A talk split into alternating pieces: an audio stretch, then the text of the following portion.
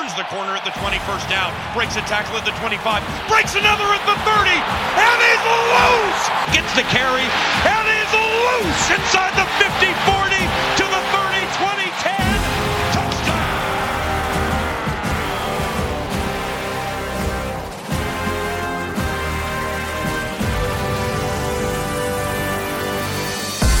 Hello, hello. Let's go. It's your man Flip Mozzie. Thank you for spending 15 minutes with me today.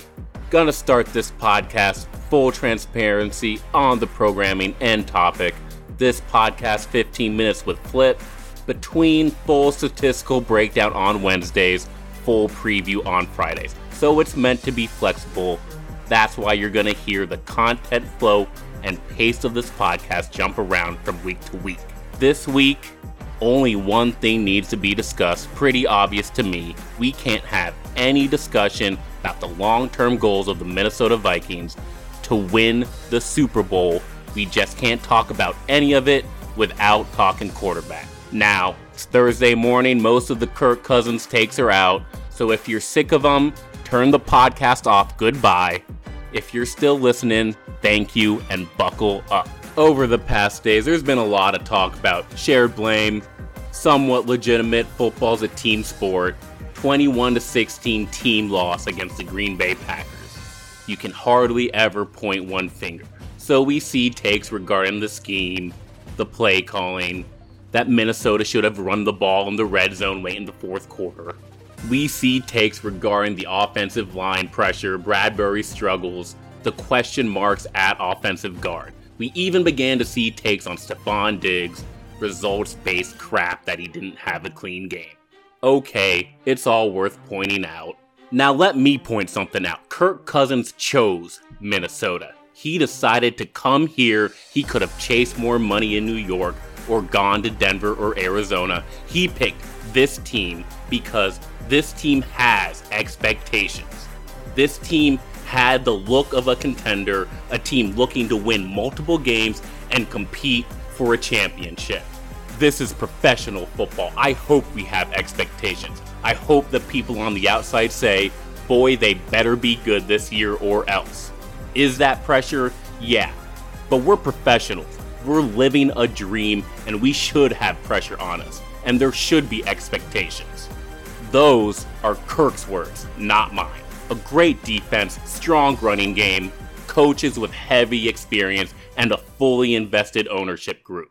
A team that's gonna be in the spotlight, in big games, trying to win it all. Athletes live for these moments. Down by five in the fourth quarter against a divisional rival on the road, and in that moment, the moment he wanted, he blew it. So asking Kirk to come from behind, to complement the run game, to overcome a bad offensive line, that's child's play for a quarterback who chose, wanted these moments. Kirk didn't come here to be the same guy he was in Washington. He came here to be something more. That's why we expect and will continue to expect a playoff appearance for this team, an NFC North division crown for this team, and a run at the Super Bowl for this team. The stakes are high. The people hating on Kirk right now, they aren't worried about this week. Oakland Raiders, or even Chicago or New York the week after that. Dr. Eric Eager did a great job of breaking down where the Vikings are in the NFC right now. Eighth place, smack dab in the middle, and behind several teams that started the season hot.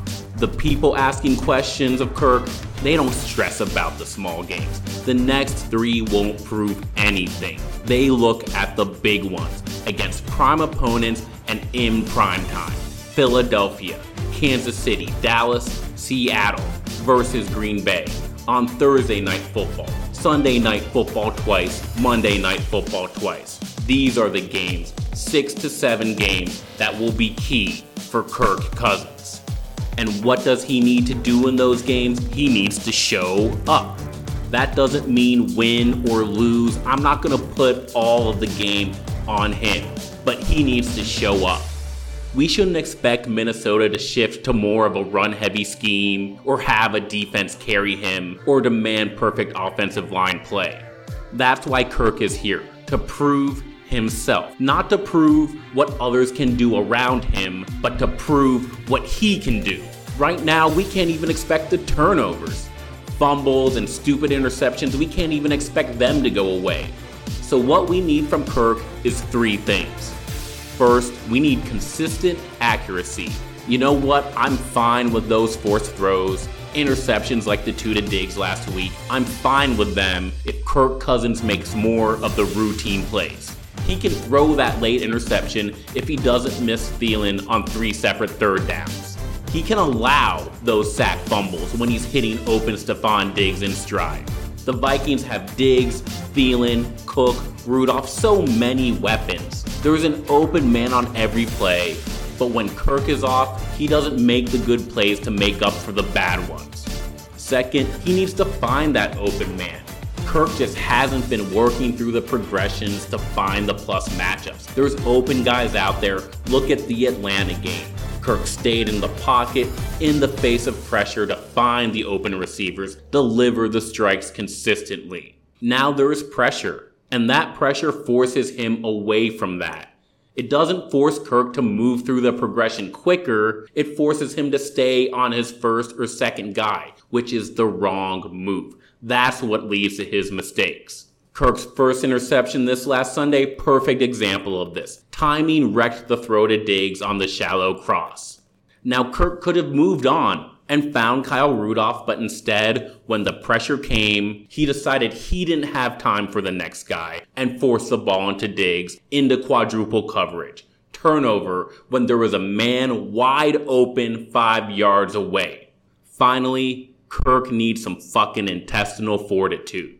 When the going gets tough, Kirk falls apart. It's what separates him from the great quarterbacks in this league. We saw it against Green Bay in 2018 when he came back.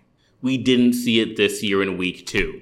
Minnesota passed on all 13 third downs, converting just four of them. It's so rare to see Kirk shake off the rust from a bad start. Buffalo last year, bad start, bad finish. Seattle, bad start, and he blew it late. Chicago, bad start, nothing got better. Sunday, bad start, then he vomits on the ball and throws it to Kevin King. That is not normal.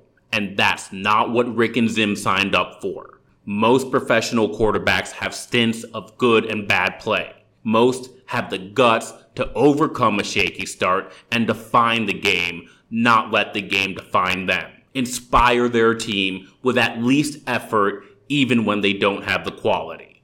Last week, Carson Wentz Going into the fourth quarter Sunday night against the Falcons, he was 12 for 25 with a 3.8 yards per attempt. Then he went 9 for 9 on a 73 yard touchdown drive to take the lead. Aaron Rodgers in week 1, not the same quarterback and up against a tough Bears defense. Outside of his touchdown drive, he went 14 for 26 with 4.9 yards attempt but he went four for four on the scoring drive. It's okay for Kirk to struggle if he can come up with a big moment at the end. And it's okay for Kirk to be anti clutch if he can avoid consistent struggles. But he cannot do both. He can't consistently miss and fail in high pressure moments. It's simply unacceptable.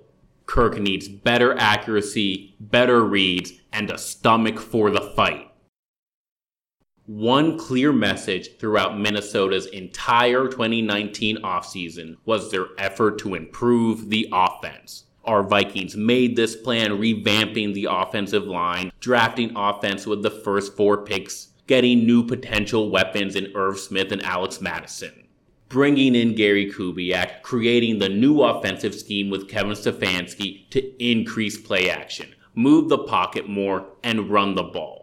So, what did all these changes mean? Why did Minnesota pursue them? One thing that's common in every single offensive change, they made an effort to make life easier on Kirk Cousins, both literally and figuratively. You sign Josh Kline and Garrett Bradbury to give Kirk Cousins more time in the pocket. You install more quarterback rollouts to get him away from pressure because he struggles mightily when under duress. You draft Alex Mattison. You create a more run heavy scheme so that you're not depending on Kirk to make 40 throws a game. The stats look good and prop up Kirk as a volume passer, but the wins and losses don't. Kirk wins more when you're running play action, when you're relying on him for short, efficient bursts. And finally, most importantly, you don't draft a quarterback. You don't keep a guy like Kyle Sloter because you're trying to clear Kirk's mental runway. The Vikings have given Kirk Cousins zero competition at quarterback because competition adds pressure and their goal has always been to decrease the amount of pressure on Kirk. And for a time, I thought that was the right course of action for a quarterback that struggles in big game situations, in important contests on prime time. It makes sense to decrease the amount of high pressure situation he's in and to simplify the scheme to fit his strengths. Or that's what I thought until Sunday. That's when Kirk Cousins made it clear that he'll fail even in low pressure situations. He'll fail even when the defense produces 11 stops in a row, even when the run game produces 7.2 yards per carry and a 50% success rate. Kirk Cousins can't consistently thrive in low pressure situations. He can only produce in no pressure situations, and no pressure situations don't exist in the NFL. If he's not going to perform in this environment, there are no excuses. Competition and consequences are needed. The pressure needs to ramp back up internally. That's the price for continued failure. If we can't get success by eliminating pressure, then we need to make him live in that pressure. I am so sick of Mike Zimmer caping for this guy. This week, Zimmer said, Kirk had an up and down game, and we have full confidence in him going forward. Are you fucking kidding me? That's crap. Can you imagine if Anthony Barr or Xavier Rhodes had such a poor game? Zimmer would be all over them publicly. So, pressure point number one give Kirk Cousins the Case Keenum treatment no matter how well Case Keenum played, no matter how many times he drove our team down the field. Despite multiple successful games and wins, Zimmer never gave Keenum that vote of confidence. And it led Keenum to play better. He rose to the occasion, knowing he could be benched at any moment enough of hiding Kirk from the presser. It's a pointless exercise. We need to make Kirk step up in the face of pressure. Sink or swim, cousins. I wish we had a quarterback who Kirk is worth benching for. I'm not talking about actually benching him, but I mean vocally expressing what we all know. This season, 2019 or never for Kirk. Sean Mannion ain't gonna cut it. I don't think Kyle Sloter was the right guy either. I mean a guy who's gonna make Kirk Cousins pee his pants after every bad decision he makes. Now, there are a lot of fans out there who are already done with Kirk Cousins. So this segment is for them. We're simply going to walk through every quarterback starting today through the end of Kirk Cousins' contract that could possibly be an answer to at least put pressure on Kirk Cousins. Pressure point number two a 2020 quarterback. We start with 2020 because the 2019 options just really aren't realistic. Guys available in a trade would have to be acquired before the games that matter, the games that we're judging Kirk on, actually happen. I don't think most fans want us to make a trade for like a Ryan Tannehill or a Josh Rosen, and even if they did, those are going to be really expensive second or third round picks and the price could go up because teams, many teams, are quarterback starved right now. With Ben Roethlisberger and Nick Foles out for the year, Drew Brees out for six weeks. Honestly, the best chance to get a backup would be to thump Oakland in week three, hope they continue to lose, and trade for Mike Glennon. That's how dire the situation would have to be. The current free agent market is even worse unless you want to unretire Mark Sanchez or dig up Brock Osweiler. It's not happening. So we go beyond 2019. For 2020, if you're done with Kirk, you get a competent quarterback to compete for the starting job. You do not wait until his contract runs out before you start the quarterback search. You start as soon as you know he's not the guy. Now, even the 2020 free agent quarterback list is terrifying. There's four main groups here the old elites, Tom Brady, Drew Brees, Philip Rivers, the old averages, Josh McCown, Case Keenum, Ryan Tannehill, the bargain bin that includes, let's be honest, Case Keenum again, Nick Mullens, and Blake Bortles. Then you have the most intriguing set of quarterbacks Jameis Winston, Marcus Mariota, and Teddy Bridgewater. Man, y'all, this right here is why having a franchise quarterback is so important for everything. Not just talent or win probability or popularity, but franchise health and fan health. I'm not ready to have another Kirk vs. Teddy debate, and neither are you. And I don't have any desire to see Jameis Winston or Marcus Mariota in purple either. I should be looking at plane flights to Minneapolis in January right now. Instead, I'm looking at a bunch of sour ass quarterbacks. And that's why I hate Kirk Cousins. These thoughts about the next guy shouldn't have even entered our minds. Instead, I'm doing an entire podcast about it if you want a quarterback competition in 2020 for our Minnesota Vikings, just close your eyes and imagine Kirk Cousins and Eli Manning alternating snaps in training camp. Dream about how the name Mariota and Horn Seraph would look stretched across his back. Or dive into the 2020 draft prospects. If Minnesota chooses to show a sense of urgency at the QB position, it'll be expensive even if they draft a guy. Drafting a quarterback, the most desirable of the quarterback options, is also the most expensive because Minnesota should not be waiting for the mid rounds to replace Kirk Cousins if they chose to go that route. Pat Mahomes cost two first round picks and a third rounder. Lamar Jackson cost two second round picks and a fourth rounder. Carson Wentz cost two first round picks a second, a third, and a fourth rounder. Jared Goff cost two first round picks, two second round picks, and two third round picks. Top 2020 draft prospects we've got Tua Tagovailoa from Alabama, Justin Herbert from Oregon, Jake Fromm from Georgia, and Jordan Love from Utah State. And with that, I've pretty much covered every quarterback name that should be on your list if you're done with Kirk Cousins. Let me know who you think I missed. Kirk Cousins, he should bounce back from Sunday in Green Bay. We expect him to. This Vikings team should make the 2019 playoffs, but continued failures at quarterback cannot be ignored. You'll notice I haven't mentioned Kirk's contract until now. $84 million, big fucking whoop. It's the least of our concerns. Shouldn't affect how we view our quarterback, for better or for worse. The point is, going forward, his play is what matters. And if it's time to move on, then every possible avenue should be searched because it's the most important position for our favorite football team. The next big moment for Kirk could come at any time and we'll be watching. But if it doesn't come in this week or the next week, it'll definitely come October 13th against the Philadelphia Eagles. So that's the next big game that matters for Kirk Cousins.